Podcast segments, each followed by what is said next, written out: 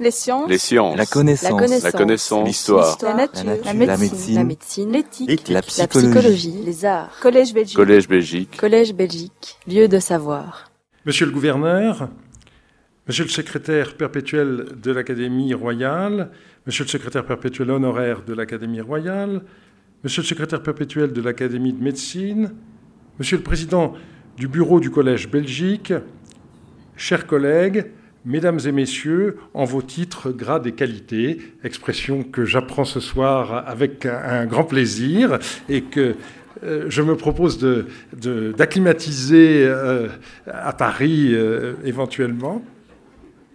La sériologie est une discipline encore jeune. Si on retient la date de euh, 1857, ça fait 160 ans seulement qu'elle existe. Pourquoi 1857 Pour juger de la fiabilité du déchiffrement de l'écriture cunéiforme, un test fut organisé par la Royal Asiatic Society de Londres. On confia à quatre savants la copie d'un prisme inscrit qui venait d'être découvert à Assour en leur demandant de ne pas communiquer entre eux. Les résultats furent comparés dans la séance du 25 mai et les traductions jugées suffisamment concordantes pour que le déchiffrement de l'écriture cunéiforme et de la langue assyrienne soit considéré comme acquis. C'est deux ans plus tard que le nom de assyriologue fut inventé par Renan pour décrire les spécialistes de l'écriture cunéiforme découverte en Assyrie. Et euh, la remarque de Renan que vous voyez à l'écran, euh, disant qu'il a forgé le terme euh, sur celui de euh, égyptologue, montre bien que la sériologie se développa comme discipline à l'ombre de l'égyptologie. Le déchiffrement du cunéiforme fut une œuvre collective, davantage que celui des hiéroglyphes égyptiens. Mais la mémoire collective est quelque peu injuste. Champollion a publié euh, sa lettre euh, célèbre à M. Dacier en 1822, à 32 ans, et il mourut dix ans plus tard. Or, Opère avait exactement le même âge de 32 ans lorsqu'il participa en 1857 au déchiffrement du prisme d'Achour, mais on ne possède aucun portrait de lui datant de ce moment. C'est toujours le vieillard, membre de l'Institut, qui est représenté. L'égyptologie a donc construit le mythe romantique du savant génial, emporté trop tôt dans la tombe. Rien de tel du côté de la syriologie. Champollion fut le premier titulaire d'une chaire d'assyriologie au Collège de France, qu'il occupa à peine un an de 1831 à sa mort. Pourtant, c'est sa statue, œuvre euh, du célèbre Bartholdi, le sculpteur de la statue de la liberté, c'est sa statue que voit tout visiteur qui entre au Collège de France. Opère fut, lui aussi, le premier titulaire d'une chaire d'assyriologie qu'il occupa 30 ans, de 1874 à 1905, mais il n'existe de lui qu'un simple buste. Né après l'égyptologie, euh, l'assyriologie a également dû s'émanciper de la tutelle des études bibliques. Il est vrai qu'au milieu euh, du XIXe siècle, les premières fouilles en Assyrie, dans le nord de l'Irak actuel, avaient pour but de retrouver les ruines de la célèbre Ninive. Déçu par ses premières recherches sur le site de Kouyunjik, Paul-Émile Botta se transporta sur le site de Khorsabad, la capitale du roi Sargon, mais il était persuadé de fouiller Ninive et son successeur Victor Place publia leur découverte sous le titre Ninive et la Syrie. Le débat repartit à la fin du XIXe siècle, lorsque George Smith découvrit parmi les tablettes de Ninive un récit du déluge, dont le rapport avec le récit de la Genèse fut âprement discuté. Aujourd'hui, plus d'ambiguïté, même si les études bibliques et la syriologie continuent à dialoguer de manière fructueuse, comme Thomas Remer le fit avec Jean-Marie Durand au Collège de France et continue de le faire avec moi, il s'agit bel et bien de deux disciplines autonomes. Mais assez parlé du passé, j'ai en effet choisi d'intituler cette conférence que vous m'avez fait l'honneur de euh, donner Faire revivre la civilisation mésopotamienne de l'argile à l'Internet. Je voudrais d'abord vous décrire quelques caractéristiques de cette documentation écrite que cette civilisation nous a livrée et qui conditionne le travail de la syriologue. Dans un deuxième temps, un panorama des différents types de sources montrera la très grande diversité des approches possibles de cette civilisation mésopotamienne, malgré son éloignement dans le temps, et nous finirons par nous interroger sur les moyens de la recherche et de la diffusion de l'information à l'âge des humanités numériques, je m'appuierai, bien entendu, euh, chemin faisant, sur mon expérience des chantiers de fouilles en Syrie, à Marie, et en Irak, à Larsa, et depuis 2015 à Our, et sur les travaux de mon équipe qui est très impliquée dans la création d'outils informatiques à tous les stades de notre travail. La première euh, remarque qu'on doit faire, c'est qu'on a une documentation qui est entièrement épigraphique. Entendons par là qu'il n'y a pas eu de transmission continue de textes copiés de manière ininterrompue jusqu'à nous, comme c'est le cas des sources littéraires de l'Antiquité classique ou des livres qui composent la Bible. Nous avons affaire à une culture avec laquelle la coupure a été radicale, au point que son écriture a dû être redéchiffrée dans la première moitié du XIXe siècle. Cette situation n'est pas dépourvue d'avantages. Nous n'avons pas à nous affranchir du poids de traditions pluriséculaires et la syriologue est d'une liberté aussi grande que possible face au texte qu'il étudie. Il n'a pas, par exemple, à faire abstraction d'une lecture humaniste des mythes mésopotamiens, comme ses collègues spécialistes de l'Antiquité gréco-romaine. On se rappelle le combat de Jean-Pierre Vernant sur ce front il y a quelques décennies. Cette situation entraîne cependant aussi des inconvénients. Nous dépendons en particulier entièrement du hasard des fouilles. Or, l'histoire de celle-ci est loin d'être rationnelle. Elle n'est le plus souvent faite que d'une succession d'heureuses coïncidences c'est la découverte d'une statue par des Bédouins enterrant l'un des leurs qui conduisit André Parot à fouiller, à partir de 1933, le site syrien de Mari, Tel Hariri, à quelques kilomètres de la frontière avec l'Irak. Le palais de cette ville a livré euh, des archives qui ont fourni des informations particulièrement abondantes et variées sur l'époque du roi de Babylone, Hammurabi, au XVIIIe siècle avant notre ère. Plus d'une fois, la construction d'un barrage a entraîné des campagnes archéologiques de sauvetage pour éviter que des sites soient noyés sans qu'on sache rien de ce qu'ils recelaient. Je citerai ici l'exemple de Haradoum. La construction du barrage de Haditha en Irak a noyé la vallée de l'Euphrate sur des dizaines de kilomètres en amont et dans le cadre de fouilles de sauvetage organisées au préalable, une équipe française a pu découvrir sur le site de Khirbet Diniye la petite ville de Haradoum et la publication des archives découvertes dans plusieurs maisons de cette ville a donné des résultats très intéressants. Rares ont été les opérations véritablement programmées, et même dans ce cas, le hasard joue un grand rôle. Je prendrai l'exemple d'Ebla, dont le nom a été cité tout à l'heure, à 60 km au sud d'Alep, où une mission italienne a découvert en 1975 des archives extraordinaires datant d'environ 2400 avant notre ère.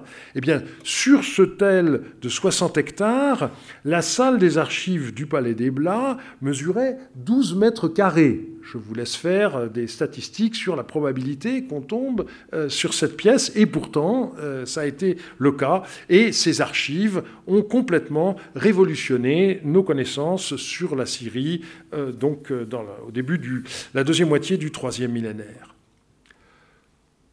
Autre caractéristique, une écriture au support pérenne. L'écriture dite cunéiforme tire son nom des coins cunei en latin, qui sont formés par un calame en roseau à la surface d'une tablette d'argile.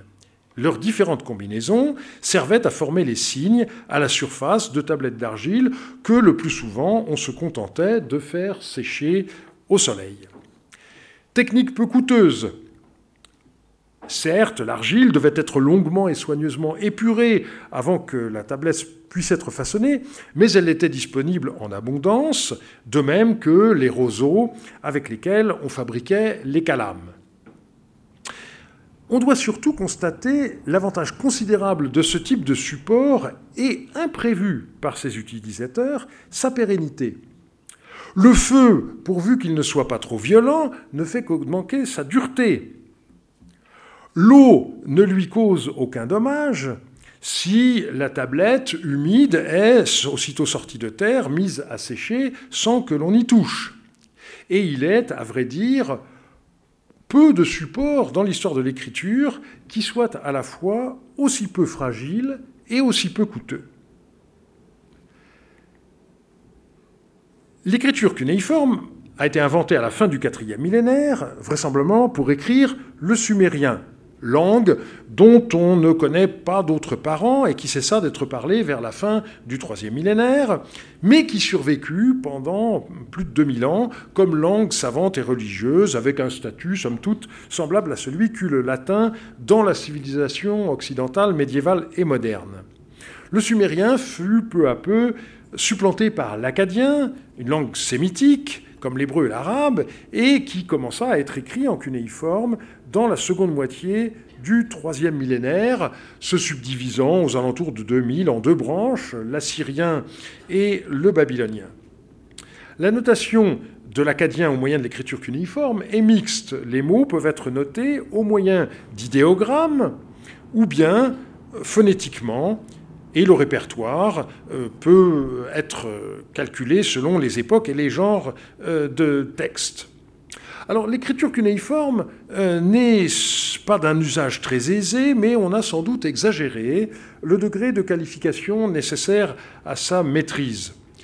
À l'époque d'Amourabi, par exemple, il était possible d'écrire un texte syllabiquement au moyen d'un minimum de 82 signes, et si l'on y ajoute les syllabes d'usage plus rares et les idéogrammes, le répertoire euh, comptait environ 200 signes.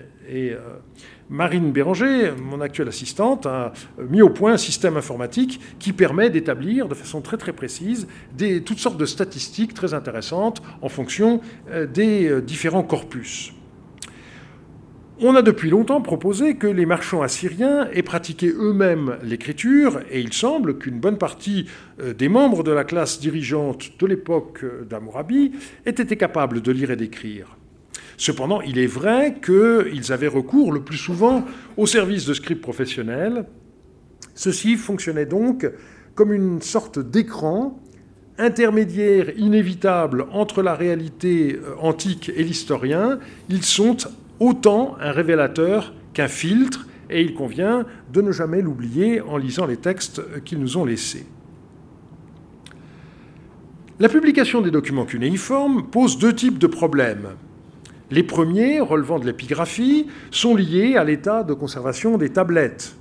Quand elles sortent de terre, elles sont pratiquement euh, illisibles. Il faut beaucoup de soins pour les nettoyer,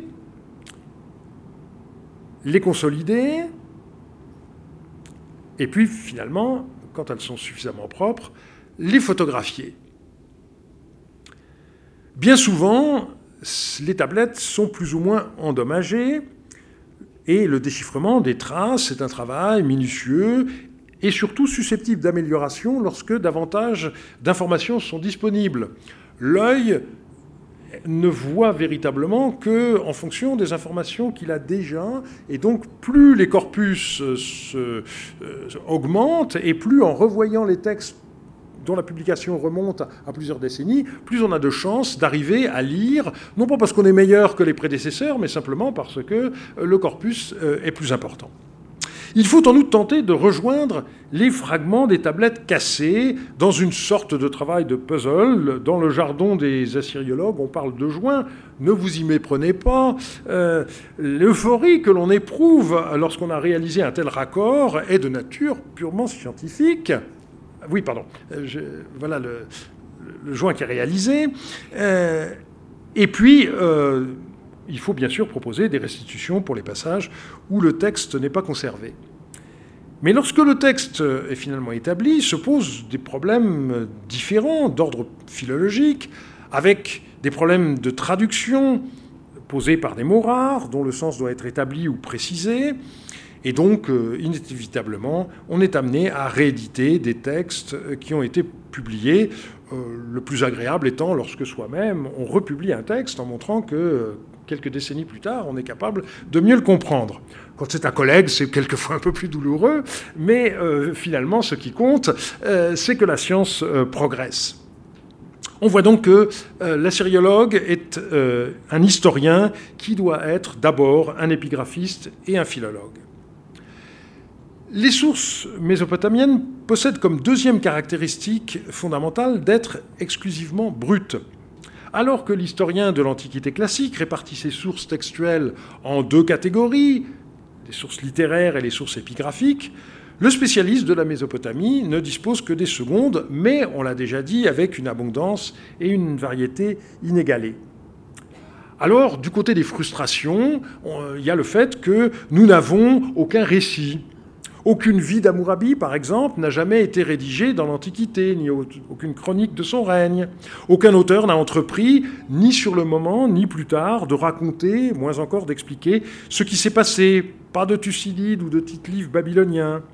Et Louis Robert euh, avouait lui-même dans sa contribution sur l'épigraphie au volume L'histoire et ses méthodes, il ne s'agit point de contester euh, que la trame de l'histoire politique ne soit fournie par les historiens de l'Antiquité et que nous soyons très dépourvus pour les périodes au sujet desquelles leurs œuvres ont disparu. Or, telle est précisément la situation de l'épigraphiste du monde mésopotamien. Nous ne disposons pas de récits de voyage qui nous offriraient la description euh, de certains sites. Nos archéologues n'ont pas leur Pausanias. Nous n'avons pas de Cicéron pour nous dévoiler les pratiques des devins, mais seulement leur recueil de présages et au mieux des maquettes de foi inscrites. Il s'agit donc d'un gigantesque travail de puzzle pour lequel nous ne disposons ni de l'image d'ensemble à reconstituer, ni même de la totalité des pièces, loin s'en faut. Les documents de la pratique, qui sont l'essentiel des témoignages disponibles, présentent à la fois des avantages et des inconvénients. Ils ont l'avantage d'être objectifs, en ce sens qu'ils ne contiennent aucune vision de l'histoire qu'ils reflètent, aucun point de vue biaisé par celui qui les écrit. L'assyriologue n'a pas à se livrer à l'épuisante Quellenforschung qui occupe en grande partie ses collègues spécialistes de l'Antiquité classique ou des textes bibliques. Mais ces sources ont l'inconvénient d'être terriblement laconiques. Aucun contrat de vente ne nous dira pourquoi la terre qui fait l'objet de la transaction est vendue, ni dans quel but elle est acquise, sauf rares exceptions qui sont les bienvenues. Les lettres, quoique moins stéréotypées, sont parfois encore plus difficiles à comprendre dans la mesure où la part d'implicite y est parfois considérable, expéditeur et destinataire sachant parfaitement de quoi il est question. Nos textes sont donc constamment sous le signe de l'allusion, mais trop souvent nous n'avons qu'une vague idée du référent. Alors de manière plus précise, on peut ranger les sources écrites en trois catégories, textes commémoratifs, documents d'archives et exercices scolaires. Les inscriptions euh, royales, titre conventionnel un peu vague, relèvent de quelques genres bien typés qui ont une longue histoire, notamment les listes chronologiques et les inscriptions commémoratives.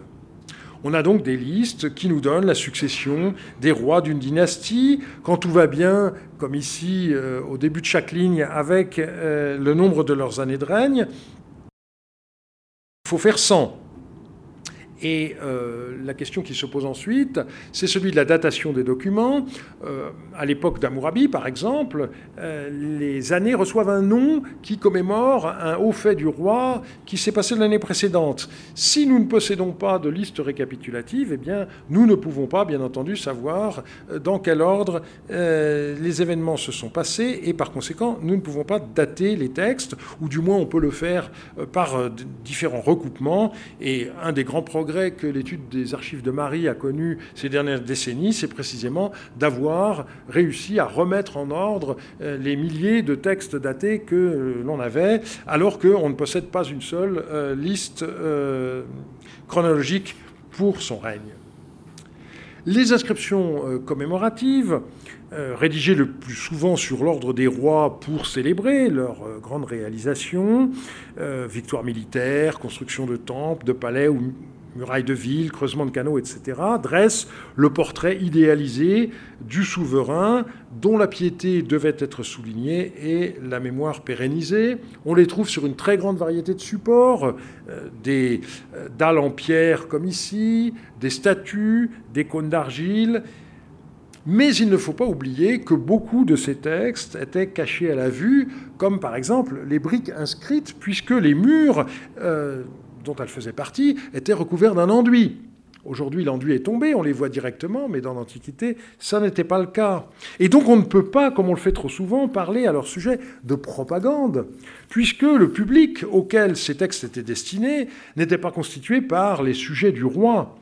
Il s'agissait d'abord des divinités, à qui étaient voués la plupart des bâtiments dont la construction est ainsi commémorée, et donc on souligne la piété du souverain, son zèle à obéir aux ordres que les dieux lui ont adressés, et puis il s'agissait aussi, pour le roi, de laisser à ses successeurs une indication écrite qui survive éventuellement à son œuvre, de façon qu'un de ses descendants puisse restaurer la construction en ruine et sauver son nom de l'oubli. C'est le plus souvent grâce à des textes de ce genre que l'identification des sites a été assurée. Ils permettent aussi de connaître la nature exacte euh, des bâtiments que l'on fouille. On peut ainsi suivre l'histoire de certains sanctuaires du sud de l'Irak sur des dizaines de siècles, depuis leur fondation dans le courant du troisième millénaire jusqu'aux dernières réfections effectuées à l'époque hellénistique. Et euh, je donnerai ici l'exemple euh, du temple de Shamash à Larsa, qui m'est cher, eh bien, euh, voilà l'exemple de la découverte d'une crapaudine euh, tout au fond d'un coffre qui permet d'obtenir une inscription euh, qui fournit un jalon supplémentaire dans l'histoire de ce bâtiment. Alors, je mentionnerai seulement pour mémoire des inscriptions euh, particulièrement célèbres euh, que sont les codes de loi, euh, comme celui d'Amourabi, célèbre à la fois par l'ancienneté de sa découverte, il y a 116 ans, et la monumentalité de son support. Et puis, je voudrais, chose moins connue, rappeler qu'on possède aussi le sceau d'un certain nombre de souverains. une grande partie des gens possédaient un sceau, mais évidemment, les sceaux des souverains qui portent leur euh, titulature sont particulièrement intéressants. Et il y a quelques années, j'ai eu le bonheur de euh, pouvoir déchiffrer une empreinte du sceau d'Amourabi, qui jusqu'alors était inconnu, euh, sur le scellement d'un paquet retrouvé à Marie et qui contenait sans doute un présent envoyé par le roi de Babylone à Zimrilim, comme le dit l'inscription, et donc la titulature du roi qui est en partie euh, préservé euh, sur cette empreinte euh, est quelque chose de tout à fait intéressant. Deuxième catégorie, les documents d'archives. il faut rappeler la distinction banale, mais qui est parfois oubliée, entre les archives et les bibliothèques. Les bibliothèques, on peut les définir comme une collection d'ouvrages classés. Les archives, au contraire, c'est l'accumulation des textes liés aux activités d'une personne ou d'un groupe. Et donc, euh, il est inexact de parler de bibliothèque royale à propos des archives retrouvées dans le palais de Marie, comme ça a été fait parfois. Et il faut aussi ajouter que la plupart des soi-disant bibliothèques ne sont en réalité que des fonds de manuscrits dépourvus de tout classement. La bibliothèque d'Assurbanipal à Ninive euh, étant à cet égard euh, quelque chose d'exceptionnel. Alors dans les archives, on trouve essentiellement trois types de documents textes juridiques, documents administratifs et lettres. Et ce qui est intéressant, c'est qu'on en trouve non seulement dans les palais et dans les temples, mais aussi dans les maisons des particuliers. Donc, les textes juridiques les plus nombreux sont des contrats euh, qui pouvaient être euh, rédigés pour des transactions ponctuelles, à durée limitée par conséquent, un prêt, lorsque le remboursement est effectué, eh bien, euh, la tablette était détruite. Et si jamais le créancier qui conservait euh, la tablette n'est pas capable au moment du remboursement de la porter, à ce moment-là, on rédige une deuxième tablette qui est remise au débiteur cette fois et qui atteste qu'il a bien euh, remboursé. Et donc la conséquence, c'est que les contrats de prêt que nous retrouvons dans la défouille correspondent à des prêts qui n'ont jamais été remboursés, et il faut bien entendu se demander pourquoi. D'autres contrats portent sur le transfert définitif des droits sur une personne ou sur un bien, euh, donc euh, des biens meubles comme les esclaves, les animaux, et puis des immeubles, les maisons, les champs, les vergers. Et ce type de contrat n'a pas de limite dans le temps et euh, se transmet en même temps que les biens auxquels il se rapporte. Enfin, on a des textes qu'on qualifie généralement de, procès et qui sont bien entendu très intéressants puisque euh, c'est euh, lorsque les choses vont mal qu'on apprend euh, beaucoup plus que lorsqu'il n'y a rien à dire et que par conséquent les choses échappent à l'écrit. Beaucoup de contrats étaient rédigés sur des tablettes qui étaient pourvues euh, d'une enveloppe sur laquelle on euh, écrivait à nouveau euh, le, texte, et l'enveloppe elle-même étant scellée par les témoins, comme on peut le voir sur cette image, et cette pratique permettait, en cas de contestation, de briser l'enveloppe pour consulter le texte de la tablette intérieure qu'il était impossible de modifier, par exemple pour une vente de terrain, si on a essayé de tricher sur la surface, eh bien la surface de la tablette intérieure, elle n'aura pas pu être modifiée. Les textes administratifs sont à première vue euh, des textes très ennuyeux. Il n'en va pas différemment dans l'Antiquité euh, que de nos jours, euh, monotone, répétitif, mais précisément pour cette raison même, très riche d'informations, lorsque les séries peuvent être reconstituées. On trouve en effet euh, parfois des indications qui précisent les circonstances euh, lors desquelles l'opération administrative a été effectuée, lorsque le roi est parti pour telle ville, ou encore la destination euh, du bien qui fait l'objet d'un transfert pour le tombeau de tel roi. Alors là, comme le texte est daté, d'un seul coup, on sait que dater la mort du roi en question, et euh, on a parfois des surprises. Par exemple, euh, la publication des comptes des céréales utilisés pour les repas du roi de Marie a d'abord suscité de l'intérêt. Euh, en fonction de leurs données pour l'histoire de l'alimentation, mais ensuite on a décidé d'interrompre la publication de ces textes parce que c'était toujours, toujours, toujours la même chose. Et puis, on a changé d'avis lorsqu'on s'est rendu compte que à partir du moment où la chronologie des textes de Marie était gagnée, si on mettait tous ces textes en ordre chronologique, on avait des trous qui correspondaient au moment où le roi était absent de son palais. Et du coup, on a pu dater les campagnes militaires. Alors évidemment, on étonnerait beaucoup euh, les deux femmes du palais qui étaient chargées de la comptabilité en leur disant à quoi leur travail finalement a servi. Et c'est exactement cela qui est intéressant dans le travail de la sériologue, c'est faire dire au texte des choses pour lesquelles il n'était pas prévu.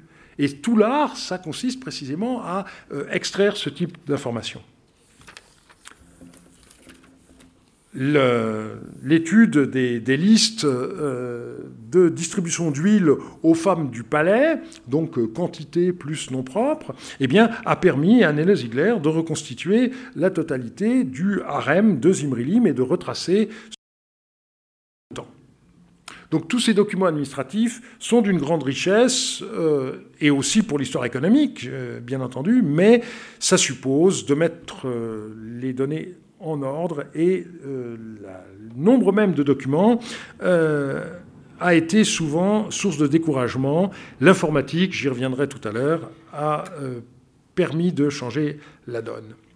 Troisième catégorie de documents d'archives, donc les, les lettres. Elles étaient elles aussi placées sous enveloppe, mais de façon tout à fait différente, puisque l'enveloppe, cette fois, a pour but de garantir euh, le caractère euh, euh, confidentiel du message qui est contenu d'authentifier l'expéditeur dont le sceau était déroulé à la surface en même temps que le nom du destinataire, comme on le fait nous-mêmes, sur une enveloppe. Alors, les lettres ont l'avantage d'être beaucoup plus vivantes que les textes juridiques ou administratifs, et on y trouve des anecdotes parfois euh, savoureuses. On y trouve aussi de nombreux dialogues qui sont cités, et là l'historien doit faire attention, euh, car les citations ne sont jamais faites mot à mot, malgré l'impression qu'on peut retirer de leur lecture. Un handicap, malheureusement, c'est le fait que, contrairement à nos usages, on ne commence pas une lettre en indiquant où on se trouve et quand on écrit. Et donc, euh, c'était le porteur de la tablette qui euh, pouvait éventuellement renseigner le destinataire sur ce point. Mais aujourd'hui, heureusement, on arrive à affiner euh, et dans le cas des archives du Palais de Marie, euh, il est parfois possible de dater les lettres au mois près grâce aux allusions qu'on trouve à tel ou tel événement euh, qui est daté grâce à un texte administratif. Et tout ceci, bien entendu, fait boule de neige. Dans les handicaps qui sont celui de la sériologue, dans l'interprétation des lettres, il y a aussi le fait qu'on a un tabou euh, qui interdit de donner un surcroît d'existence à son adversaire en le nommant. Alors ça c'est dramatique parce que du coup dans les lettres euh, qui parlent d'événements militaires on vous dit l'ennemi et on ne vous dit pas de qui il s'agit. Et donc euh, hein, il faut faire des hypothèses puis de temps en temps on se rend compte qu'on on, s'est trompé. Par ailleurs, il y a un autre piège dans lequel on, est parfois tombé, c'est le fait que beaucoup de lettres contiennent des instructions des ordres, des projets dont on ne sait pas finalement s'ils ont été réalisés. Et de ce point de vue, la correspondance de Samsiadou à son fils Yasmaradou, le roi de Marie, est tout à fait typique. Et donc, on a parfois écrit des pages sur euh, l'histoire de ce règne sans se rendre compte que euh, peut-être bien qu'il s'est passé tout à fait autre chose que ce qui était prévu dans euh, la lettre reçue par le roi de Marie. Pour ce qui est des textes scolaires et de la tradition lettrée, Là, il y a une grande ambiguïté, car on a parlé souvent de textes littéraires et religieux ou savants. Euh, c'est vrai euh, au fur et à mesure qu'on avance dans le temps, mais au départ, ces corpus se sont avant tout constitués en vue de permettre l'apprentissage de leur métier par les scribes et un certain nombre de spécialistes comme les devins, les exorcistes, les médecins, etc. Alors on connaît assez bien la pédagogie euh, des, maîtres. Euh, il faut d'abord apprendre à faire les signes plus simples, et puis après ça, on euh, combine des signes. Et alors on peut le faire de manière phonétique, tutati, nunani, et puis après ça, on le fait dans des listes lexicales qui, cette fois, ont d'autres principes de combinaison. On apprend à écrire des, des noms propres, et tout ceci, donc, se fait avec une progression euh, qui a pu être reconstituée avec un bon degré de euh, probabilité, même, même s'il reste euh, des marges de manœuvre pour chaque maître, bien entendu. Alors, parmi les listes, vous avez donc, j'ai parlé des listes de noms propres, on a aussi des listes de divinités. Et donc, ici, je montre une grande liste de, dieux qui a été trouvée dans la, maison du, du devin Ascudum en 1980. Mais euh, on a aussi un apprentissage plus concret, euh, par exemple l'étude de la phraséologie juridique nécessaire à la rédaction des contrats. Et donc, euh, on a un, texte dans lequel un jeune élève se vante devant un camarade d'école d'être capable d'écrire contrat de mariage, contrat de société, vente de maison, de champs, d'esclaves, etc. et puis, il y avait bien entendu aussi la copie de textes et l'on peut dire que la constitution du corpus de littérature sumérienne à l'époque euh, euh, qui précède celle d'Amourabi euh, ne vient sans doute pas tant du désir de sauver cette littérature de l'oubli à un moment où le sumérien était devenu une langue morte, que plus prosaïquement du besoin des maîtres d'avoir en quelque sorte des recueils de morceaux choisis à leur disposition.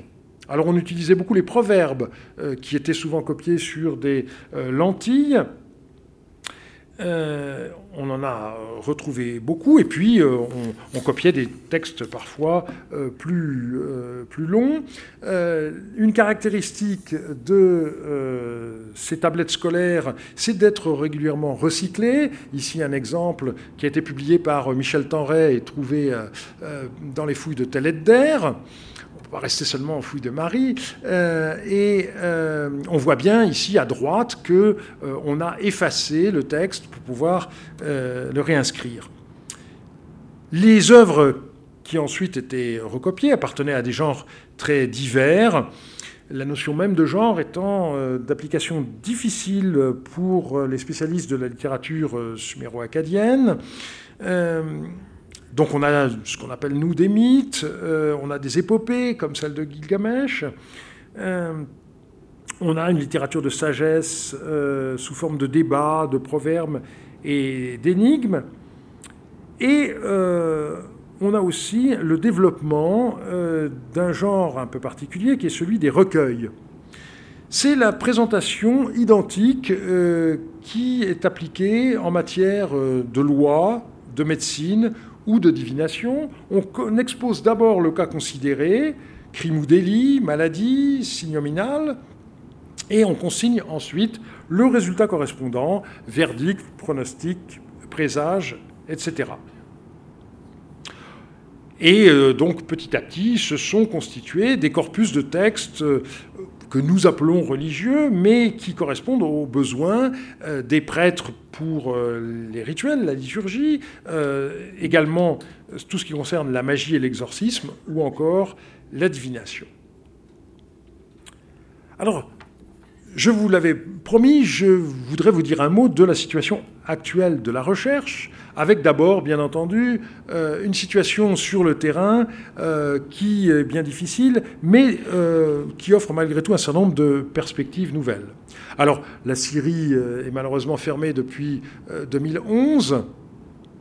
Et donc, euh, euh, voilà une, vue de l'heureuse euh, époque dans les années 80, lorsqu'on pouvait y, fouiller. Et puis, voilà des vues aériennes du site qui montrent les trous de, pillage. Donc là, vous avez une image de mars 2014. Et puis, on voit que...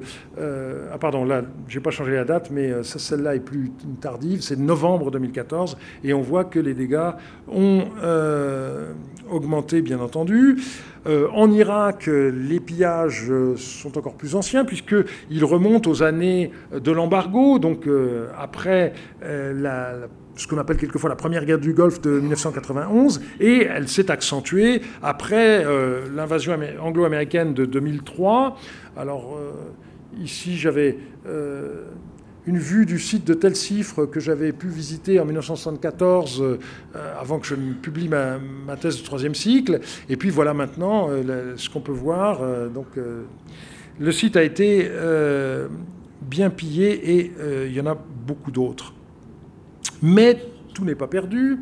Il y a aussi des avantages, par exemple le fait que toute la région du Kurdistan, qui était complètement inaccessible du temps de Saddam Hussein, et qui donc pendant des décennies euh, est restée complètement en dehors de la recherche, eh bien, euh, brusquement s'est ouvert à l'archéologie, et donc de nombreuses missions euh, se sont installées dans le Kurdistan irakien depuis 2010.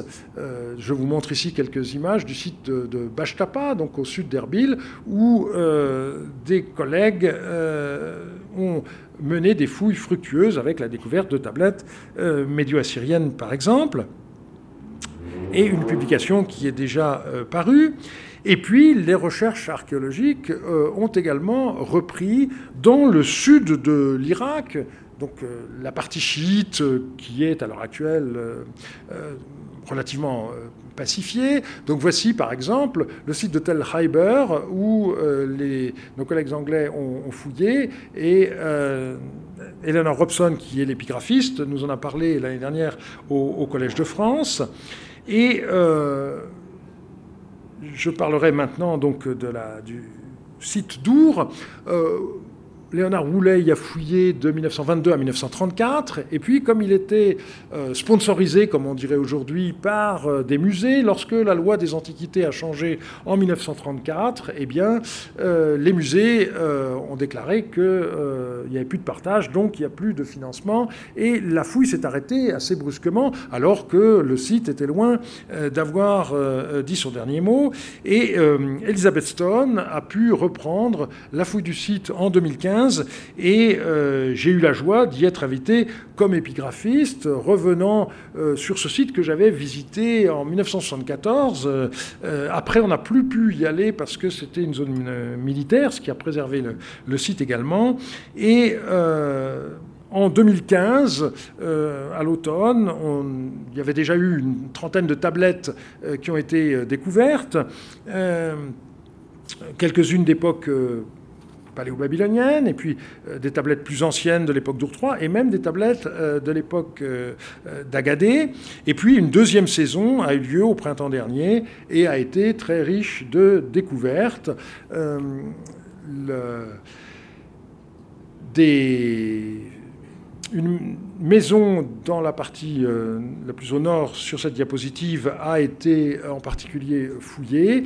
Et euh, autour du caveau funéraire qui se trouvait dans le soubassement de la maison et à l'intérieur même du caveau, on a découvert une cinquantaine de tablettes qui nous donnent les archives d'un général babylonien installé par Hammurabi lorsqu'il s'est emparé de la ville, et ensuite qui, a, qui est resté pendant les 11 années où, euh, sous le fils d'Amourabi, la ville a encore été sous domination babylonienne. Et donc là, évidemment, ce sont des pages nouvelles qu'il est possible d'écrire grâce à euh, cette euh, découverte.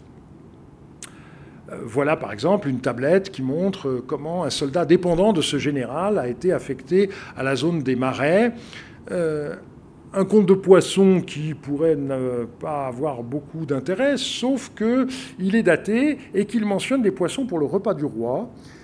On savait que Samsu-Iluna, le roi de Babylone, avait fait l'offrande au dieu d'Our d'un trône, mais ce qu'on ignorait, c'est qu'il avait voulu marquer euh, aux habitants de la ville d'Our et aux autorités du temple, euh, c'est l'égard qu'il éprouvait à eux en venant en personne euh, apporter ce temple. Et désormais, donc, on sait que, grâce à un petit conte de poisson, que euh, une page de la grande histoire, le voyage de Samsungna jusqu'à Our, peut être écrit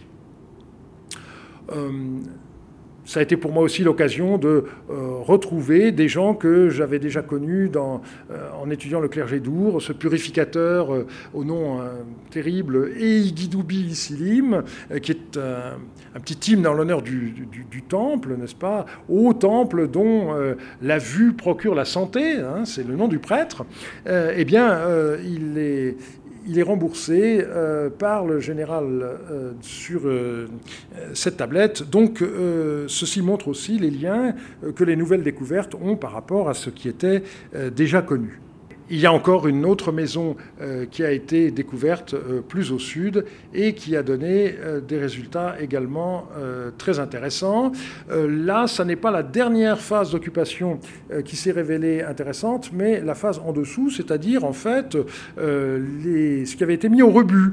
Alors, vous avez des morceaux, fragments de céramique, des fragments d'os, et puis vous avez également des tablettes qui n'avaient plus d'intérêt pour les habitants de la maison. Voilà, par exemple, une étiquette euh, qui permet d'avoir le nom et les titres du propriétaire de la maison, donc un scribe qui était l'intendant du temple de la déesse Ningal.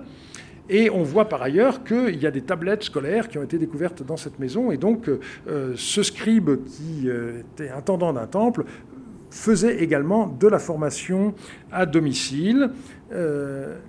et le dernier chantier qu'on a ouvert en 2017, euh, se trouve tout à fait au sud, la Area 4, et euh, là, on y a euh, découvert à nouveau pas mal de tablettes scolaires, donc également en cours de recyclage, mais ceci montre l'importance donc de la transmission de la tradition, puisqu'on trouve des tablettes scolaires à peu près partout où on, fouille. Et puis on a trouvé en bas de cette sous cette maison eh bien, des couches du troisième millénaire qu'on espérait bien atteindre également. Et euh, je viens d'entamer avec mon équipe un projet qui est financé par l'ANR, donc qui s'appelle jeu de mots qui vaut ce qui vaut, euh, écriture, écriture, euh, qui donc a pour but de reconstituer l'histoire de la ville d'Our dans les trois premiers siècles du deuxième millénaire, tout simplement parce qu'une bonne partie des textes, jusqu'à présent, n'est accessible que sous cette forme-là, catalogue, index et copie. Et donc, euh, il convient de les éditer. Et aujourd'hui, évidemment, ce sont des éditions électroniques qui s'imposent. Il y a quand même plus de 1300 textes qui sont connus euh, jusqu'à présent, plus euh, tous ceux qu'on découvre lors des nouvelles fouilles. Et les, musées continuent également à publier leurs découvertes. Donc au British Museum, il y a de plus en plus de choses qui sont accessibles en ligne. Malheureusement, le L'accès direct aux, originaux est euh, corrélativement de plus en plus difficile. Ça, c'est un, regret. Euh, d'autres collections également sont très importantes pour les assyriologues, comme celle de euh, la Yale Babylonian Collection, où plusieurs d'entre nous euh, ont, des, projets. Et puis, bien entendu, il y a la poursuite de la publication des archives royales de Marie. Actuellement, euh, on a déjà publié 9000 euh, tablettes, à peu près les deux tiers de l'ensemble, mais il est évident qu'il reste encore beaucoup à faire. Alors, pendant longtemps, les tablettes ont été prêtées pour études, mais en 1996, le musée de Deir a été achevé et les Syriens nous ont demandé de renvoyer la totalité. Donc on a pu négocier un échéancier. Et une des choses, bien entendu, qui pour nous était importante, c'était d'avoir une couverture photographique euh, réellement exploitable. On ne se doutait pas de ce que serait l'avenir, mais euh, heureusement qu'on euh, a pu obtenir donc ce, délai pour faire des photos. quand on voit les, vues actuelles de la ville de Deir alors les autorités syriennes nous ont dit que le contenu du musée avait été mis à l'abri. Mais enfin, euh, malgré tout, euh, indépendamment de toutes les autres considérations euh, que, évidemment, nous éprouvons tous, on a aussi de l'inquiétude par rapport au patrimoine archéologique de ce, pays. Et donc, grâce à PSL, on a pu lancer un projet qui s'appelle DigiBarchi, tout simplement parce que les photographies que nous avions faites, toutes celles qui sont antérieures à je ne sais plus quelle est l'année exacte, mais à la fin des années 90, eh bien, euh, c'était des photos euh, argentiques. Et donc, euh, on, a dans un coffre au Collège de France hein, toutes ces pellicules qui sont conservées. Et désormais, tout ça est numérisé. Et petit à petit, on met ces tablettes en ligne. Donc, il faut faire des montages. Et ensuite, sur le site Archibab, eh bien, les photos sont consultables en même temps que l'édition électronique des textes. Donc ça, c'est quelque chose, évidemment, de très important. Et ce qui est encourageant, c'est qu'on a même réussi à euh, faire des raccords. La photo que vous voyez ici, si vous regardez de près, vous vous apercevez qu'en en fait, il y a deux photos différentes qui ont été euh, collées, euh, mais le, raccord n'a pas été fait physiquement. C'est uniquement les, photos qui ont été raccordées, et donc on peut faire des, des raccords, continuer à faire des raccords, même en n'ayant plus les originaux en main, grâce à ces photographies. Euh, donc pas besoin de souligner le fait que l'avènement de l'informatique et d'Internet ont complètement bouleversé nos façons de travailler, avec quelquefois euh, un foisonnement euh, qui fait qu'il est difficile de s'y retrouver. Donc j'ai écrit à la demande des, collègues de l'AID un, article qui recense toutes les ressources qu'on a. et lorsqu'on travaille sur le terrain, il est bien évident que on a euh, dans les entrailles de son ordinateur une bibliothèque complète dont on ne rêvait pas il y a euh, seulement 20 ans et qui aide évidemment à faire un déchiffrement beaucoup plus assuré. Euh, donc il y a beaucoup de bases de données, certaines consacrées davantage aux photographies, comme le, CDLI, d'autres consacrées à des corpus, comme le consortium qu'on appelle ORAC. et puis du point de vue du Collège de France, il y a eu un site pionnier à Kemenet euh, qui euh, a eu quelques euh, difficultés après le départ à la retraite de Pierre Briand, mais Pierre Briand a réussi à trouver un nouveau support institutionnel et donc c'est reparti. Et donc nous-mêmes, nous avons lancé ce site Archibab, donc qui est consacré aux documents d'archives de la première moitié du deuxième millénaire et qui a été mise en ligne pour la première fois il y a huit ans et qui continue à s'accroître. Euh, donc euh, voilà, publication traditionnelle euh, que l'on avait, le régime du fichier personnel, et puis maintenant, eh bien, on peut consulter, grâce au travail de toute une équipe, ces textes librement. Alors, François Ier, donc, qui est le fondateur du Collège de France, aurait dit au début des travaux du château de Chambord, si on se préoccupait de l'avènement des choses, on n'entreprendrait jamais rien Alors, euh, notre site Archibab, euh, évidemment, n'est pas comparable au château de Chambord, mais enfin, on s'est permis quand même de prendre cette phrase comme sur la, page d'accueil de, notre site, en se disant que, ma foi, il est vrai que le château de Chambord n'est toujours pas terminé. Hein. Il, y a, une cour dans laquelle il y a des Atlantes euh, qui ne sont pas finis. Mais euh, malgré tout, c'est quand même un monument euh, qui, est, pas mal. Donc c'est encourageant. Donc à l'heure actuelle, hein, 32 905 textes publiés, dont à peu près la moitié sont accessibles sur le site. Alors euh, un point que je voudrais euh, développer très rapidement, c'est le fait qu'il euh, n'y a pas, contrairement à ce que certains essayent de nous faire croire, de concurrence entre le papier et l'Internet. À mon avis, les deux sont complémentaires et il faut espérer qu'on pourra le plus longtemps possible garder les richesses des deux types d'approches. Et donc, des bibliothèques comme celle qu'on a la chance d'avoir au Collège de France, où tous les ouvrages d'assyriologie, depuis les origines de la discipline, sont accessibles en, libre, accès. Évidemment, euh, c'est quelque chose de tout à fait euh, important.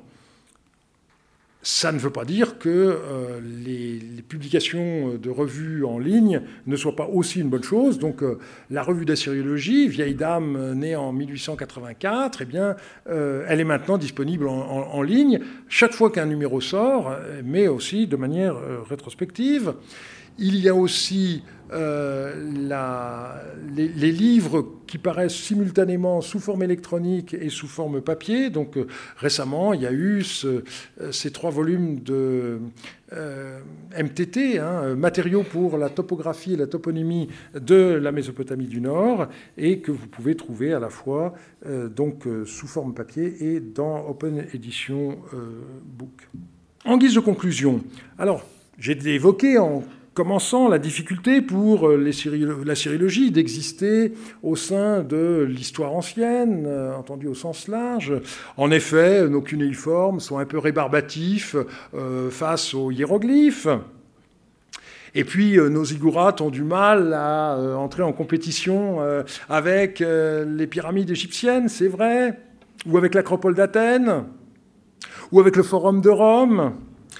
Et euh, en deux mots, donc, euh, la sériologie a quelques handicaps pour exister en tant que euh, discipline reconnue, tant par le grand public qu'au sein des différentes spécialités de l'histoire ancienne, et pourtant que de richesses, en particulier dans les textes. Par ailleurs, malgré les pillages récents et encore en cours, tout n'est pas perdu, loin de là. J'espère vous en avoir convaincu et je vous remercie de votre attention.